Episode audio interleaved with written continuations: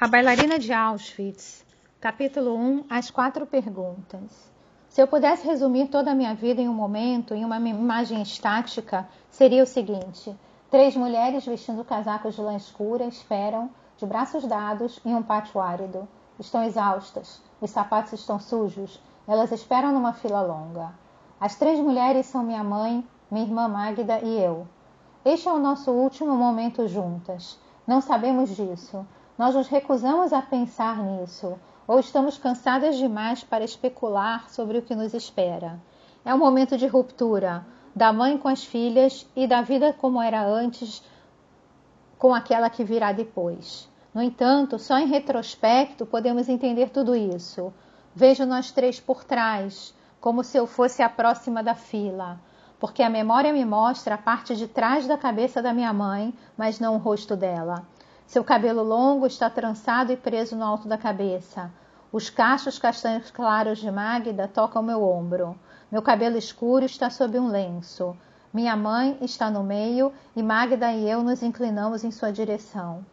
É impossível saber se nós é que mantemos nossa mãe em pé ou se é o contrário, se a força da nossa mãe é o pilar que sustenta Magda e eu. Esse momento é o limiar da maior perda da minha vida. Depois de sete décadas, eu ainda volto a essa imagem de nós três. Eu analiso como se o exame minucioso pudesse recuperar algo precioso, como se eu pudesse reconquistar a vida que antecede esse momento, a vida que antecede a perda, como se isso fosse possível.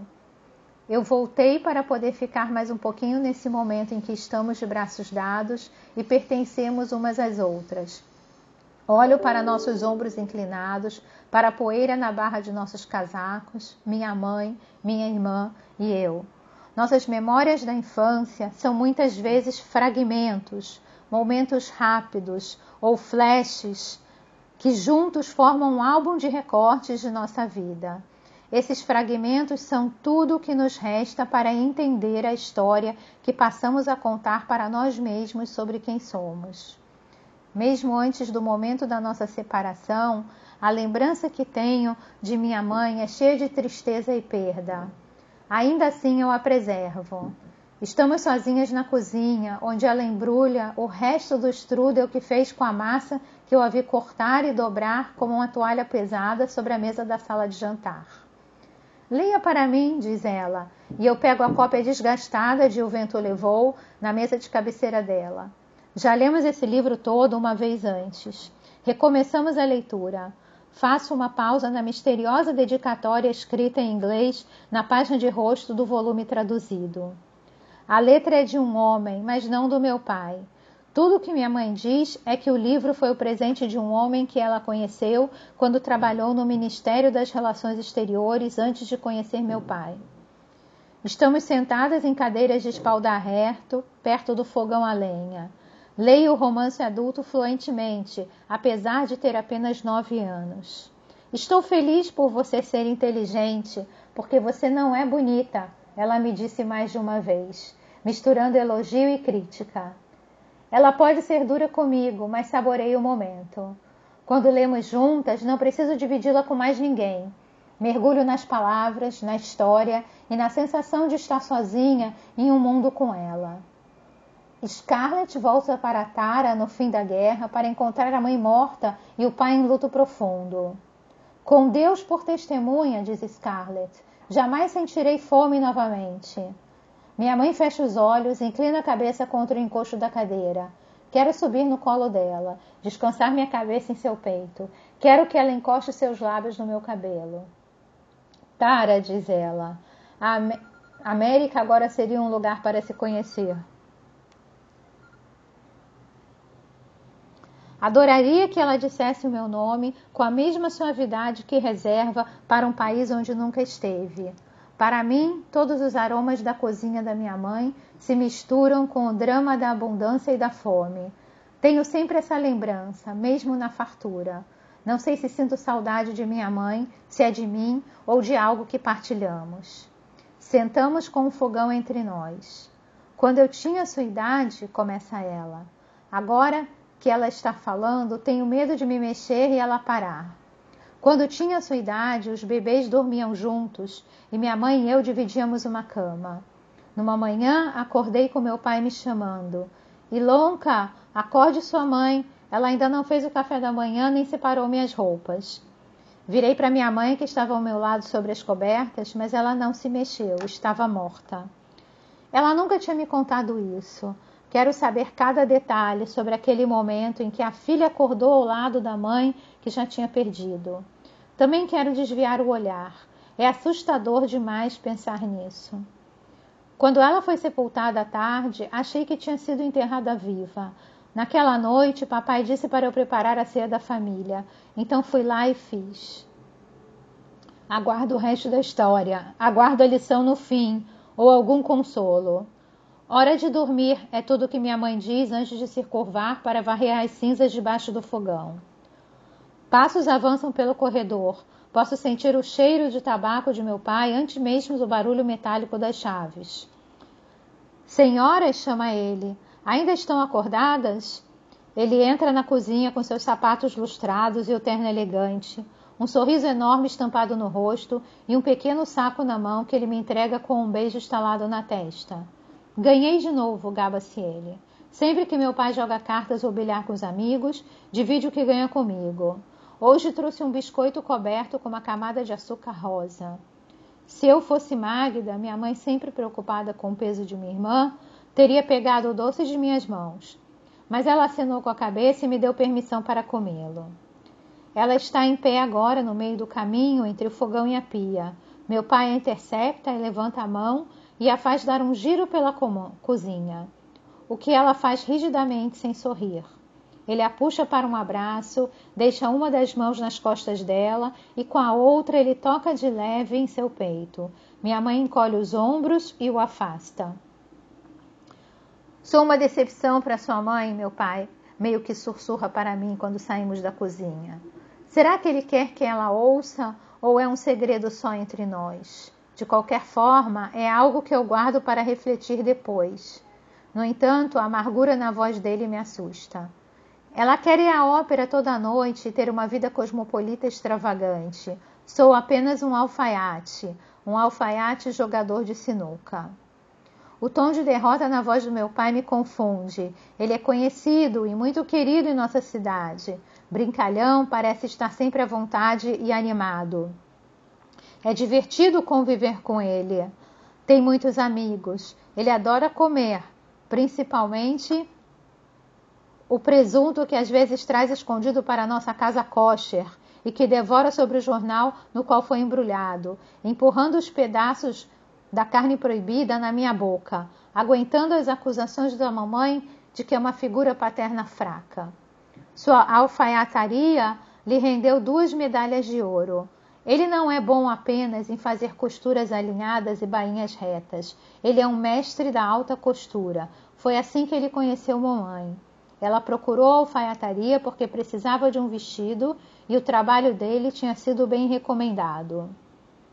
Mas ele queria ser médico, não um alfaiate, um sonho que o pai desestimulou e que de vez em quando ressurgia em, em demonstrações de decepção consigo mesmo. Você não é só um alfaiate, Papa, garantia eu. Você é o melhor alfaiate. E você será a, a senhorita mais bem vestida de Koiski, respondia ele, afagando a minha cabeça. Você tem o corpo perfeito para a alta costura. Ele parece se recuperar e manda o desânimo de volta para as sombras. Chegamos na porta do quarto que divido com Magda e com nossa irmã do meio, Clara. Já imagino Magda fingindo fazer o dever de casa e Clara tirando a poeira do seu violino. Papai e eu ficamos na porta um pouco mais, nenhum dos dois pronto para se separar. Queria que você fosse um menino, sabia? confidencia meu pai. Dei um murro na porta quando você nasceu, de tão zangado que fiquei ao ter outra menina. Mas agora você é a única com quem posso conversar, completa. Ele me dá um beijo na testa. Amo receber tanta atenção de meu pai. Como a atenção de mamãe, ela é preciosa e instável. Como se merecer o amor deles tivesse menos a ver comigo e mais com a solidão deles. Como se minha identidade não tivesse nada a ver com o que eu sou e fosse apenas uma medida do que está faltando dos meus pais. Boa noite, de Cuca, fala meu pai por fim. Ele usa o apelido que minha mãe inventou para mim, Distuca. Essas sílabas sem sentido são carinhosas para mim. Diga às suas irmãs que está na hora de apagar as luzes. Ao entrar no quarto, Magda e Clara me recebem com a canção que inventaram para mim. Elas as inventaram quando eu tinha três anos e um dos meus olhos ficou vesgo por causa de um procedimento médico mal feito. Você é tão feia, você é tão pequena, elas cantam. Você nunca vai arranjar um marido. Desde o acidente eu abaixo a cabeça ao caminhar para não ter de ver as pessoas olhando para o meu rosto torto. Ainda não aprendi que o problema não é minhas irmãs me provocarem com uma canção maldosa. O problema é eu acreditar nelas. Estou tão convencida de minha inferioridade que nunca me apresento pelo nome. Nunca digo às pessoas eu sou Eddie. Clara é uma violinista prodigiosa. Ela aprendeu o concerto para violino de Mendelssohn quando tinha cinco anos. Digo, sou a irmã da Clara. Mas essa noite eu tenho algo especial. A mãe da mamãe morreu quando ela tinha exatamente a minha idade, conto a elas. Estou tão segura da natureza privilegiada dessa informação que não me ocorreu que para minhas irmãs ela fosse uma notícia antiga, que eu era a última e não a primeira a saber. Você está brincando, diz Magda com a voz cheia de sarcasmo, tão óbvio que nem eu consigo reconhecer. Ela tem 15 anos, já tem seios, lábios sensuais e cabelos ondulados. Ela é a piadista da família. Quando éramos mais jovens, Magda me ensinou a jogar uvas da janela do nosso quarto nas xícaras de café dos fregueses sentados no pátio embaixo. Inspirada nela, logo inventarei minhas próprias brincadeiras, mas até lá as apostas serão outras. Minha amiga e eu vamos nos exibir para os garotos na escola ou nas ruas. Me encontre às quatro no relógio da praça. Vamos falar cantarolando e dando uma piscadela. Eles virão, eles sempre vão, às vezes eufóricos, às vezes tímidos, às vezes se vangloriando antecipadamente. Da segurança de meu quarto, minha amiga e eu vamos ficar na janela e assistir aos garotos chegando. Não provoque demais, reclama agora Clara com Magda. Clara é a mais, jo mais jovem que Magda, mas sai em minha defesa.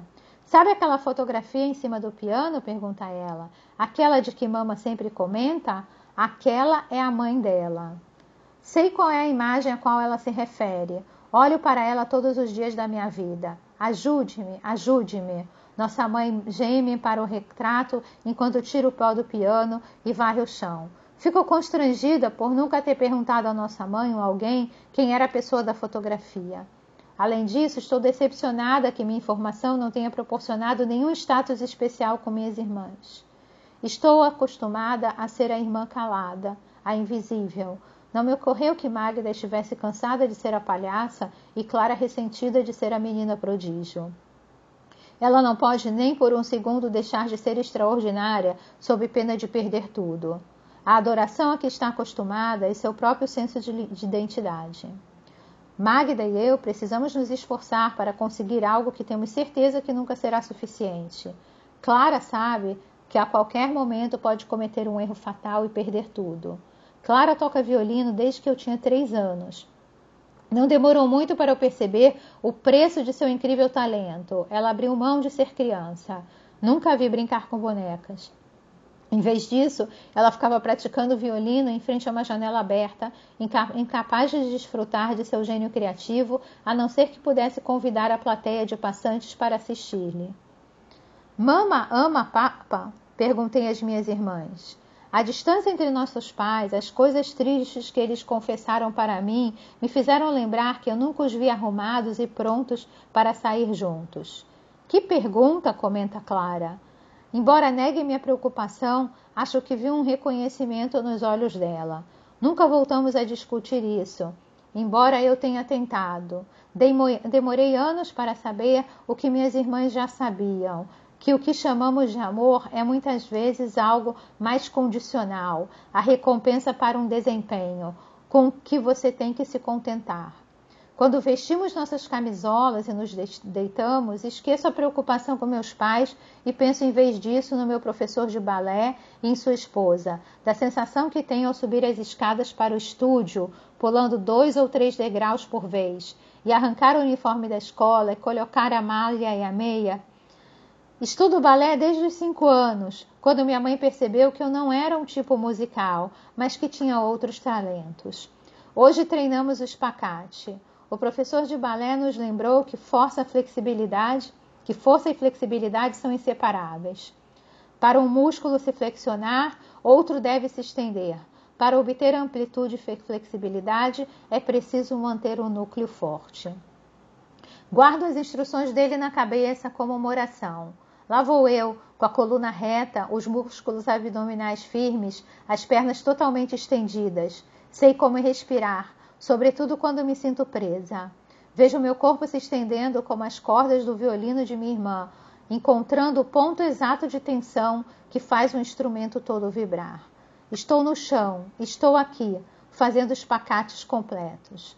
Bravo, meu professor de balé aplaude. Fique exatamente como está. Ele me levanta do chão acima de sua cabeça. É difícil manter as pernas estendidas sem ter o chão como apoio, mas por um momento eu me sinto como uma oferenda, como pura luz. Edith que, meu professor diz, todo o seu êxtase na vida virá de dentro de você. Precisei de anos para entender realmente o que ele quis dizer.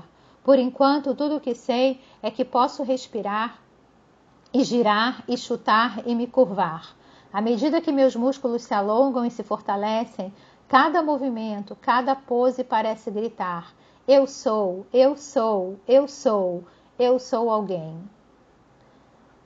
A memória é um solo sagrado, porém ela é também mal assombrada. É o lugar onde a raiva, a culpa e o sofrimento circulam como pássaros famintos, revirando os mesmos ossos velhos.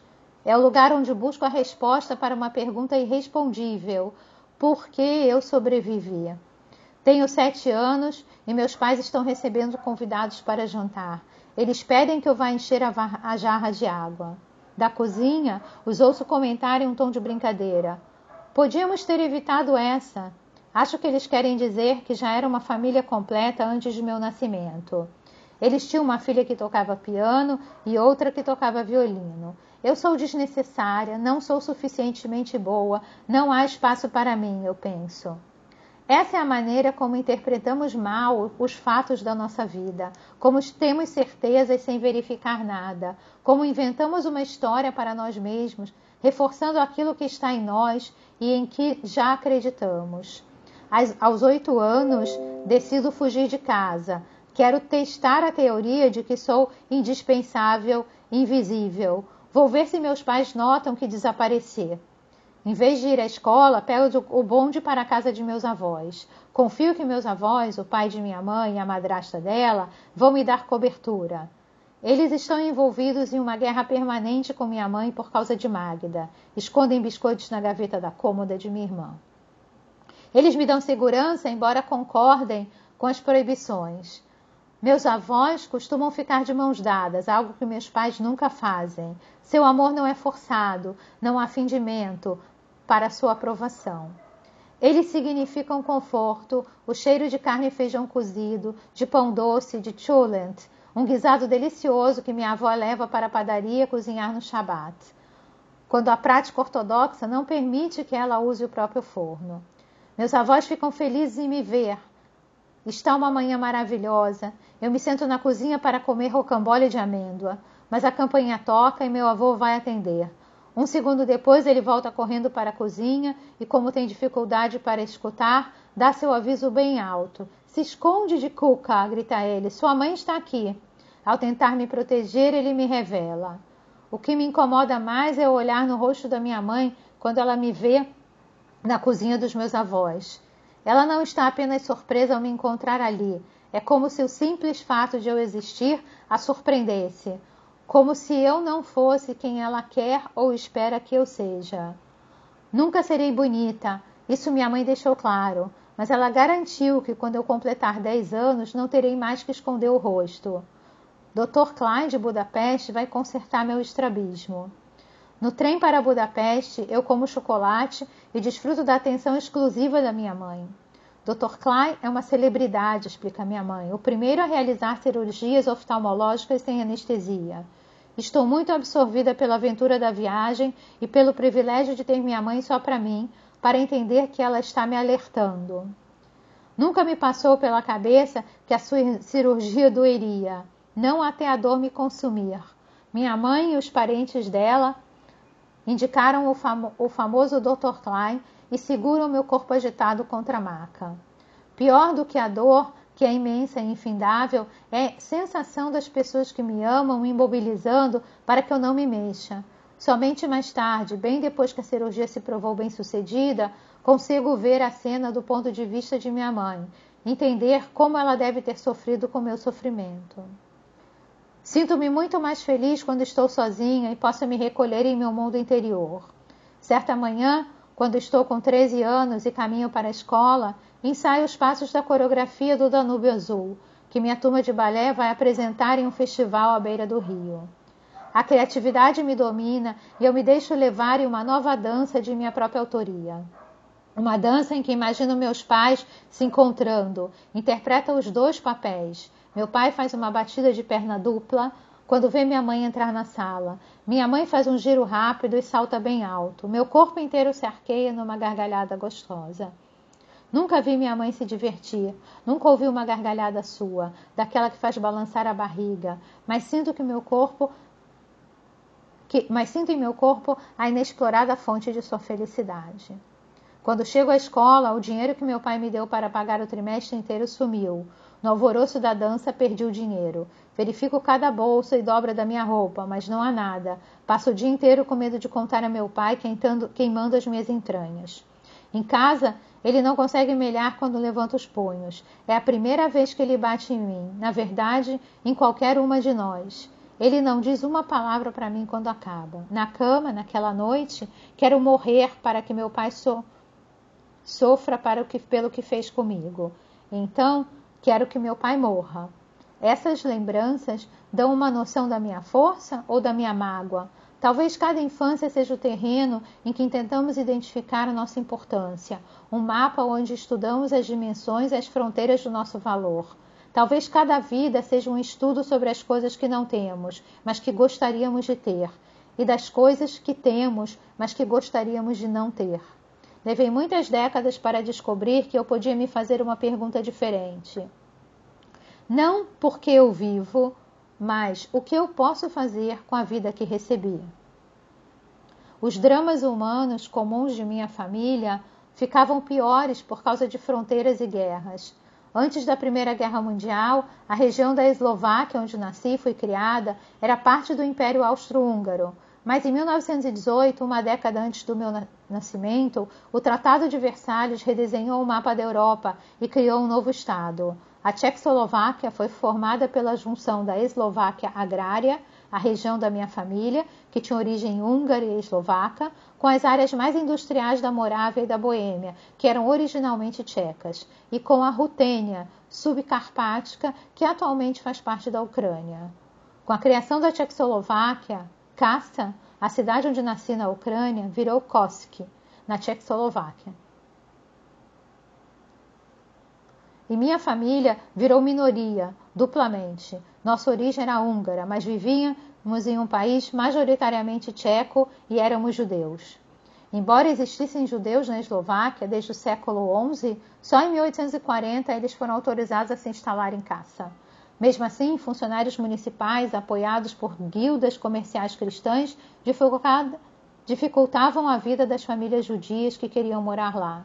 Na virada do século, Cassa havia se tornado uma das maiores comunidades judaicas da Europa. Ao contrário do que aconteceu em outros países do leste europeu, como a Polônia, os judeus húngaros não se instalaram em guetos, razão pela qual minha família falava húngaro e não ídis. Não éramos segregados e desfrutávamos de muitas oportunidades educacionais, profissionais e culturais. Ainda assim, enfrentávamos preconceito. O antissemitismo não foi uma invenção nazista. À medida que crescia, internalizei uma sensação de inferioridade e a crença de que era mais seguro não revelar que era judia para me entregar, integrar, me misturar, nunca me destacar. Era difícil encontrar um sentido de identidade e pertencimento. Então, em novembro de 1938, a Hungria anexou Koski novamente e voltamos a nos sentir em casa. Mamãe está em nossa varanda, no antigo palácio Andrassy, e foi, que foi transformado em edifício com diversos apartamentos. Ela pendurou um tapete oriental na nossa grade. Não está limpando o tapete, mas comemorando. Sua Alteza Sereníssima, o almirante Miklos Horthy, regente do Reino da Hungria, chega hoje para acolher formalmente nossa cidade na Hungria. Entendo a empolgação e o orgulho de meus pais. Nós pertencemos. Hoje eu também vou dançar para dar boas-vindas a Horthy. Uso uma roupa típica húngara, saia e colete de lã, brilhantes com bordados florais, blusa branca de mangas bufantes, laços, rendas e botas vermelhas. Quando dou o chute bem alto na beira do rio, Horte aplaude, abraça os dançarinos, me abraça. De Cuca, eu queria que fôssemos louras como Clara, sussurrou Magda na hora de dormir. Ainda estamos a anos de distância do toque de recolher e das leis discriminatórias, mas o desfile de Horthy é o ponto de partida de tudo o que virá. A cidadania húngara, por um lado, trouxe pertencimento, mas exclusão por outro.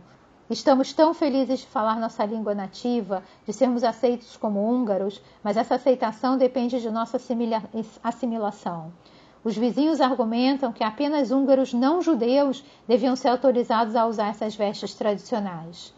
Melhor não revelar que você é judia, avisa minha irmã Magda. Isso só vai fazer com que outras pessoas queiram pegar as coisas bonitas que você tem. Magda é a primogênita. Ela descreve o mundo para mim. Ela apresenta os detalhes, quase sempre de coisas complicadas, para analisarmos e ponderarmos. Em 1939, o ano em que a Alemanha nazista invadiu a Polônia, os nazistas húngaros, os Nilas, ocupam um apartamento embaixo do nosso no Palácio Andrassy. Eles cospem em Magda, eles nos expulsam. Acabamos nos mudando para outro apartamento no Kossuth Utka, número 6, numa rua secundária em vez de na rua principal o que é menos conveniente para o negócio do meu pai. O apartamento ficou disponível porque os antigos ocupantes, outra família judia, partiu para a América do Sul. Conhecemos algumas famílias judias que estão deixando a Hungria. A irmã de meu pai, Matilda, já partiu há anos. Ela mora em Nova York, num lugar chamado Bronx, numa área de imigrantes judeus. A vida dela nos Estados Unidos parece mais difícil que a nossa. Não falamos sobre ir embora. Mesmo em 1940, quando estou com 13 anos e os Nilas começam a prender os judeus de caça e mandá-los para um campo de trabalhos forçados, a guerra parece distante de nós. Meu pai não é levado, não no começo. Usamos a negação como proteção. Se não prestarmos atenção, então podemos continuar vivendo sem sermos notados. Podemos criar um mundo seguro em nossas mentes. Podemos nos tornar invisíveis às ofensas. Porém, um dia junho, em junho de 1941, Magda está na rua de bicicleta quando as sirenes soam. Ela corre três quarteirões em busca de segurança na casa de nossos avós e encontra quase tudo destruído. Eles sobreviveram, graças a Deus, mas a senhoria deles não. Foi um ataque único, um só bairro arrasado num bombardeio. Disseram que os russos eram responsáveis pelos escombros e pelas mortes. Ninguém acredita, embora não seja possível refutar. Temos sorte e somos ao mesmo tempo vulneráveis. A única verdade sólida é a pilha de tijolos esmargados no lugar onde era a casa. Destruição e ausência, esses são os fatos. A Hungria se alia à Alemanha na Operação Barbarossa. Invadimos a Rússia. Nessa época, somos obrigados a usar a estrela amarela. O truque é escondê-la sobre o casaco. Porém, mesmo com a estrela escondida, eu sinto como se tivesse feito algo ruim, algo passível de punição. Que pecável e imperdoável cometi. Minha mãe está sempre perto do rádio. Quando fazemos piquenique na beira do rio, meu pai conta histórias sobre como era ser prisioneiro na rua Rússia durante a Primeira Guerra Mundial. Sei que a experiência dele como prisioneiro de guerra, seu trauma. Embora eu ainda não saiba que esse é o nome que se dá a isso tem algo a ver com comer porco e com seu distanciamento da religião.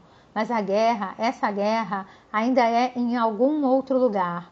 Posso ignorá-la e ignoro. Depois da escola, passo cinco horas no estúdio de balé e começo também a fazer ginástica olímpica.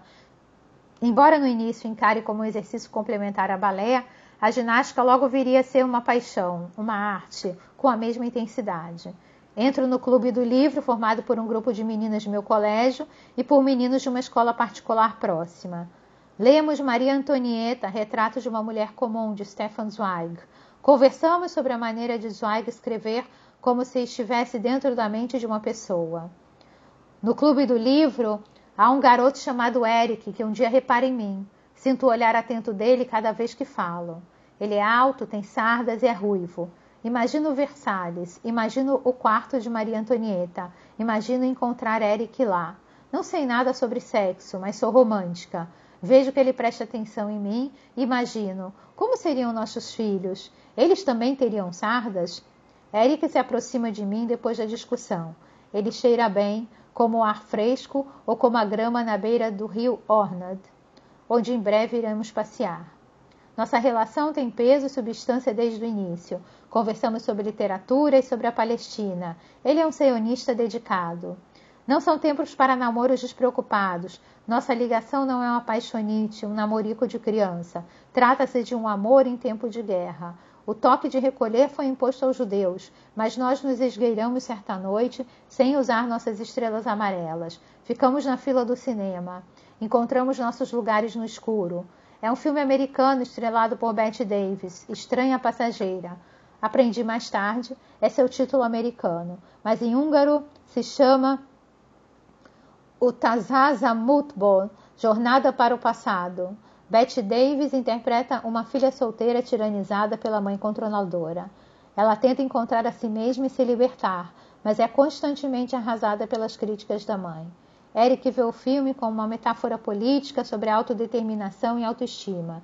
Eu vejo sinais de minha mãe e de Magda. De minha mãe que adora Eric, mas repreende Magda por seu namoro descompromissado, que me pede para comer mais, mas se recusa a encher o prato do Magda, que está sempre silenciosa e introspectiva, mas briga com Magda e cuja raiva nunca é direcionada a mim, mas que me aterroriza da mesma forma.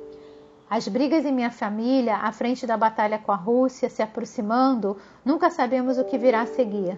Na escuridão e no caos da incerteza, Eric e eu criamos nossa própria luz. Todo dia, à medida que a liberdade e as escolhas se tornam cada vez mais restritas, nós planejamos o futuro. Nosso relacionamento é como uma ponte que nos permite sair das preocupações atuais e alcançar as alegrias futuras. Planos, paixão, promessas. Talvez a turbulência que nos rodeia dê a oportunidade para mais compromisso, menos questionamento. Ninguém sabe o que vai acontecer, mas nós sabemos. Temos um ao outro e o futuro. Uma vida a dois que podemos ver tão claramente quando vemos nossas mãos quando as juntamos. Vamos até a beira do rio em um dia de agosto de 1943. Eric traz uma câmera e me fotografa de maiô fazendo os pacatos na grama. Imagino mostrar essa foto para nossos filhos um dia e contar a eles como mantivemos nosso amor e nosso compromisso. Quando chego em casa naquele dia, meu pai tinha sido levado para um campo de trabalhos forçados.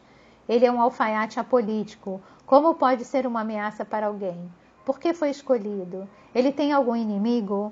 Existem muitas coisas que minha mãe não vai me dizer. Será que ela não sabe? Ou está me protegendo? Ou se protegendo? Ela não fala abertamente sobre os problemas, mas nos longos meses em que meu pai fica longe, posso sentir o quanto está triste e assustada. Vejo que ela tenta preparar várias refeições com uma única galinha. Ela tem enxaquecas. Aceitamos um pensionista para compensar a perda de renda perda de renda. Ele é o dono de uma loja do outro lado da rua. Eu fico sentada na loja dele por longas horas só para estar perto de sua presença reconfortante. Magda, que é basicamente adulta agora e já saiu da escola, descobre onde está nosso pai e o visita. Ela o vê cambaleando sob o peso de uma mesa que ele tem que carregar de um lugar para outro. Este é o único detalhe que ela me conta da visita. Não sei o que significa essa imagem, não sei que tipo de trabalho meu pai é forçado a fazer em seu cativeiro, nem quanto tempo ficará preso. Tenho duas imagens do meu pai. A que conheci a vida toda, com cigarro na boca, fita métrica em volta do pescoço, giz na mão para riscar o molde no tecido caro, os olhos brilhando, pronto para começar a cantar ou contar uma piada. E esta nova imagem, levantando uma mesa muito pesada em um lugar sem nome, em uma terra de ninguém. No meu aniversário de 16 anos, fico em casa por causa de um resfriado. E Eric vai lá me entregar 16 rosas e um primeiro beijo apaixonado. Estou feliz, mas também estou triste. A que posso me agarrar? O que dura? Dou a foto que Eric tirou de mim na beira do rio a uma amiga. Não me lembro a razão. Por segurança? Não tive nenhuma premonição de que logo ia embora, bem antes do meu próximo aniversário. De alguma forma, eu devia saber que precisaria de alguém para preservar, preservar evidências de minha vida, que precisaria plantar ao meu redor provas da minha existência, como se espalhasse sementes. Em algum momento, no início da primavera, depois de sete oito meses no campo de trabalhos forçados, meu pai retorna.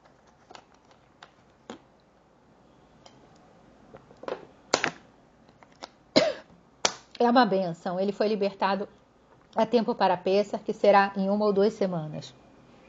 Isso é o que pensávamos. Ele retoma sua fita métrica e diz: não fala sobre onde, não fala sobre onde esteve. Sento no piso azul da academia de ginástica certo dia, algumas semanas depois do retorno dele, para fazer o aquecimento com uma rotina de solo. Estico as pontas dos pés, flexiono os pés, alongo as pernas, os braços, o pescoço, a coluna. Eu me sinto novamente como eu mesma. Não sou mais a baixinha vesga com medo de falar meu próprio nome. Não sou mais a filha com medo da... por sua família. Sou uma artista e uma atleta com um corpo forte e flexível. Não tenho a aparência de Magda ou a fama de Clara, mas tenho um corpo ágil e expressivo, cujo desenvolvimento é a única coisa verdadeira de que preciso. Meu treinamento, minha habilidade, minha vida transbordam de possibilidades. Os melhores de minha turma de ginástica formaram uma equipe de treinamento olímpico. A Olimpíada de 1944 foi cancelada por causa da guerra, mas isso só nos dá mais tempo de preparação para a competição. Fecho os olhos, estendo os braços e o tronco para frente entre as pernas. Minha amiga me cutuca com o dedão, eu levanto a cabeça e vejo nossa técnica vindo na minha direção. Estamos meio apaixonadas por ela. Não é uma paixão sexual, é a adoração da heroína. Às vezes voltamos para casa pelo caminho mais longo a fim de passar pela casa dela e andamos o mais lentamente possível na esperança de vê-la de relance pela janela. Temos ciúmes do que não sabemos da vida dela. Com a promessa das Olimpíadas, quando finalmente a guerra terminar, grande parte do meu propósito se baseia no apoio e na fé de que minha treinadora tem em mim. Se eu conseguir absorver tudo o que ela tem a ensinar e se eu conseguir retribuir sua confiança, então grandes coisas me aguardam. Edith quis chamar ela ao se aproximar, usando o diminutivo do meu nome Edith. Uma palavra, por favor. Seus dedos deslizam pelas minhas costas enquanto ela me leva até o corredor. Apreensiva, olho para ela. Talvez ela tenha percebido quanto melhorei no salto. Talvez queira que eu lidere a equipe em mais exercícios de alongamento no fim do treino de hoje. Talvez queira me convidar para jantar. Estou pronta para dizer sim antes de ela sequer perguntar. Não sei como lhe dizer isso, começa ela. Então observa o meu rosto e olha na rua em direção à janela iluminada pelo sol. É a minha irmã? Pergunto antes mesmo de perceber a terrível cena se formando na minha cabeça. Clara agora estuda no Conservatório de Budapeste. Nossa mãe foi a Budapeste assistir o concerto de Clara e buscá-la para passar o pêssaro em casa. Como minha técnica se apoia desajeitadamente ao meu lado no corredor, incapaz de me encarar, imagino que o trem tenha descarrilhado. Ainda é cedo demais para que ela para elas estarem viajando de volta para casa, mas essa é a única tragédia que consigo pensar. Mesmo em tempo de guerra, o primeiro desastre que passa pela minha cabeça é mecânico, uma tragédia do erro humano, não da criação humana. Embora eu saiba que alguns professores de Clara, incluindo não-judeus, já fugiram da Europa por temer o que está por vir. Sua família está bem. O tom dela não me convence. Edith, a decisão não foi minha, mas sou eu que devo lhe dizer que sua vaga na equipe de treinamentos olímpicos vai para outra pessoa. Acho que vou vomitar. Sinto-me estrangeira em minha própria pele. O que eu fiz? Repasso os meses de treinamento rigoroso em busca do que fiz erra errado. Não entendi. Meu bem, diz ela, e agora olha direto para mim, o que é pior, porque posso ver que está chorando. E naquele momento em que meus sonhos estão sendo destruídos, não quero sentir pena dela. A verdade é simples, é que por causa de sua origem você não está mais qualificada. Penso nas crianças que cuspiram em mim, me chamaram de judia suja, nos amigos judeus que pararam de ir à escola para evitar aborrecimentos e agora acompanham as lições pelo rádio. Se alguém cospe em você, cuspa de volta, meu pai se me instruiu. É isso que você deve fazer. Considero cuspir na minha técnica, mas revidar seria aceitar a notícia devastadora, e eu não aceito. Não sou judia, disse, digo. Lamento, Edith, que lamento muito. Ainda quero você no estúdio. Gostaria de pedir que treine a garota que a substituirá na equipe. Mais uma vez, os dedos dela tocam minhas costas. Daqui um ano, minha coluna estará fraturada exatamente no ponto em que ela agora carecia. Dentro de semanas, minha própria vida estará em risco. Mas aqui, no corredor da minha adorada academia, a sensação é de que minha vida acabou. Nos dias seguintes à minha expulsão da equipe de treinamento olímpico, preparo minha vingança. Não será uma vingança de ódio, será uma vingança da perfeição. Mostrarei a técnica que sou a melhor, a atleta mais talentosa, a melhor treinadora. Vou treinar minha substituta tão meticulosamente que provarei a todos o erro que cometeram ao me cortar da equipe. No dia em que minha mãe e Clara devem chegar de Budapeste, faço estrelas no tapete vermelho do corredor de nosso apartamento, imaginando minha substituta como minha aprendiz e eu como a principal atração. Mamãe e Magda estão na cozinha. Magda está picando maçãs, maçãs para o haroset, uma pasta de frutas frescas e secas, vinho e especiarias. Mamãe está preparando a matzá. Concentradas no trabalho, mal percebem a minha chegada. Essa é a maneira como elas se relacionam agora. Brigam o tempo todo e, quando não estão brigando, se tratam como se já estivessem num confronto direto. As brigas costumavam ser sobre comida. Mamãe sempre preocupada com o peso de Magda, mas agora o conflito cresceu e virou uma hostilidade crônica, generalizada. Onde está Clare? pergunto, engolindo apressado algumas nozes picadas de uma tigela. Em Budapeste, responde Magda. Mamãe joga a tigela no balcão. Quero perguntar por que minha irmã não está conosco para o feriado. Ela preferiu a música a nós ou não teve permissão para faltar à aula por causa de um feriado que nenhum de seus colegas celebra? Mas não pergunto. Tenho medo de que minha pergunta faça a raiva nitidamente latente de minha mãe explodir. Volto para o quarto que dividimos, meus pais, Magda e eu. Em qualquer outra noite, principalmente num feriado, teríamos nos reunido em torno do piano, um instrumento que Magda toca e estuda desde que era novinha, para que ela e papai se revezassem nos acompanhamentos das músicas.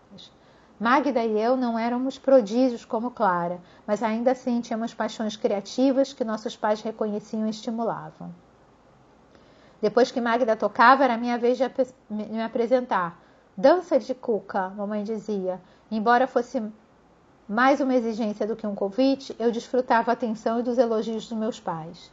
Depois, Clara, a principal atração, tocaria violino e minha mãe se transformaria. Mas não há música em nossa casa essa noite. Antes da refeição, Magda tenta me animar, lembrando o último peça, quando enfiei umas meias no sutiã para impressionar Clara, querendo mostrar que eu tinha me tornado mulher enquanto ela estava fora. Agora você tem a própria feminilidade para estantar por aí, diz Magda. À mesa, ela continua a fazer palhaçadas, enfiando os dedos na taça de vinho que colocamos para o profeta Elias. Como é o costume.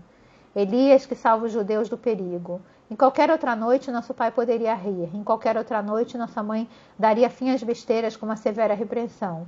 Mas hoje nosso pai está distraído demais para perceber e nossa mãe perturbada demais pela ausência de Clara para castigar Magda. Quando abrimos a porta do apartamento para deixar o profeta entrar, sinto arrepio que não tem nada a ver com a noite fria. Em alguma parte profunda de mim mesma, eu sei o quanto precisamos de proteção agora. Você tentou o consulado? pergunta meu pai. Ele não está nem fingindo dar o seguimento ao ceder. Ninguém a não ser Magda consegue comer. Ilona? Tentei o consulado, diz minha mãe. É como se estivesse em outro quarto. Conte novamente o que Clara disse. Novamente? protesta mamãe. Novamente. Ela fala sem expressão, os dedos mexendo no guardanapo. Clara tinha ligado para seu hotel às quatro da madrugada. O professor de Clara acabara de lhe contar que um ex-professor do conservatório, Bela Bartok, hoje um compositor famoso, havia ligado da América para dar um aviso. Os alemães na Tchecoslováquia e na Hungria iam começar a fechar o cerco. Os judeus seriam levados na manhã seguinte. O professor de Clara a proibiu de voltar para casa. Ele queria que ela pedisse à mamãe para também ficar em Budapeste e que mandasse buscar o restante da família. Ilona, por que você voltou para casa? resmunga meu pai. Mamãe o fuzila com olhar. E tudo que nós nos esforçamos para conquistar aqui, deveria largar tudo? E se vocês três não conseguissem chegar a Budapeste, você queria que eu vivesse com isso? Não percebo que eles estão aterrorizados. Escuto apenas as acusações e os desapontamentos que meu pai meus pais trocam rotineiramente entre si. Como vai ver maquinal de um tear. Veja o que você fez, veja o que você não fez, veja o que você fez, veja o que você não fez. Depois entendo que aquela não foi uma discussão habitual, que existe uma história e um peso para a briga que estão tendo agora. Existem as passagens para a América que meu pai recusou. Existe o oficial húngaro que se aproximou de mamãe com documentos falsos para a família inteira, insistindo que fugíssemos. Depois soubemos que ambos tiveram a oportunidade de escolher. Agora eles se lastimam e escondem seu arrependimento com acusações. Podemos fazer as quatro perguntas? Pergunto para interromper a melancolia de meus pais. Essa é minha função na família, ser a pacificadora de meus pais e entre Magna e mamãe. Não tenho controle sobre quaisquer planos que estejam sendo feitos do lado de fora de nossa porta, mas dentro de casa tenho um papel a desempenhar. É minha função, como filha mais nova, fazer as quatro perguntas tradicionais na noite de peça. Não preciso nem abrir a Gadá, sei o texto de cor. Já sei quais são as perguntas. No fim da refeição, meu pai dá a volta na mesa, beijando cada uma de nós na cabeça. Ele está chorando. Porque essa noite é diferente de todas as outras. Antes do amanhecer, nós saberemos. Esse foi o capítulo 1 do livro Bailarina de Auschwitz. Eu sou Mônica Barg. Esse é um projeto voluntário e essa gravação pode ser replicada.